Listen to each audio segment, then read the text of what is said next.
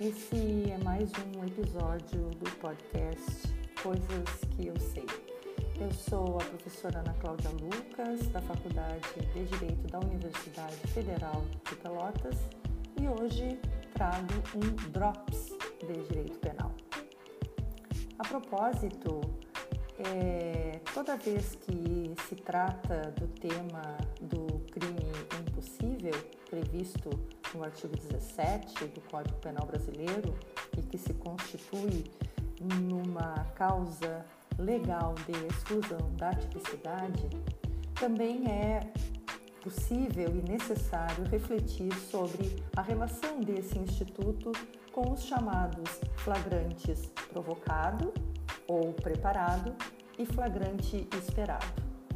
Portanto, a fim de fazer algumas distinções entre esses institutos, vale pontuar o seguinte: o flagrante esperado ocorre quando a polícia, previamente avisada sobre a prática de um comportamento criminoso, impede a sua consumação por haver preso em flagrante o seu agente.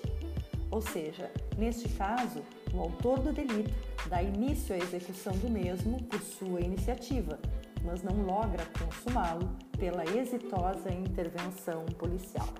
Há, neste caso, tentativa delituosa que merecerá a punição correspondente.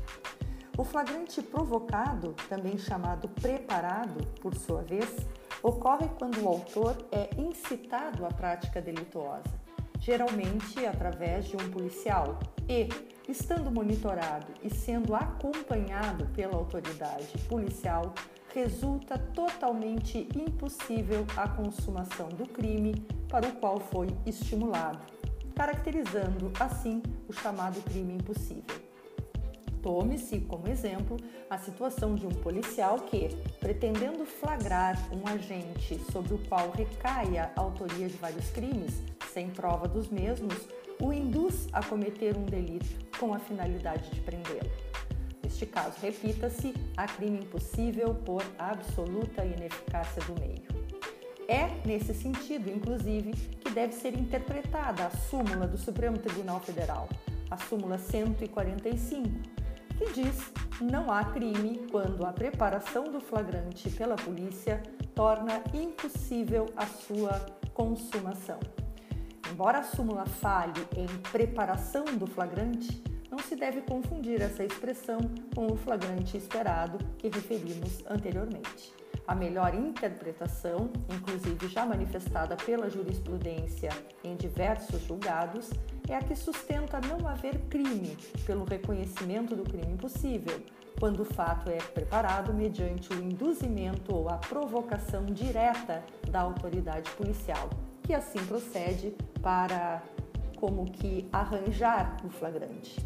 Assim, não há confundir-se flagrante esperado, atitude legítima e autorizadora da punição do agente por crime tentado, com o flagrante provocado ou preparado. Este sim, situação que se coaduna com o Instituto do Crime Impossível, causa de exclusão da tipicidade e capaz, por isto mesmo, de isentar o agente da punição.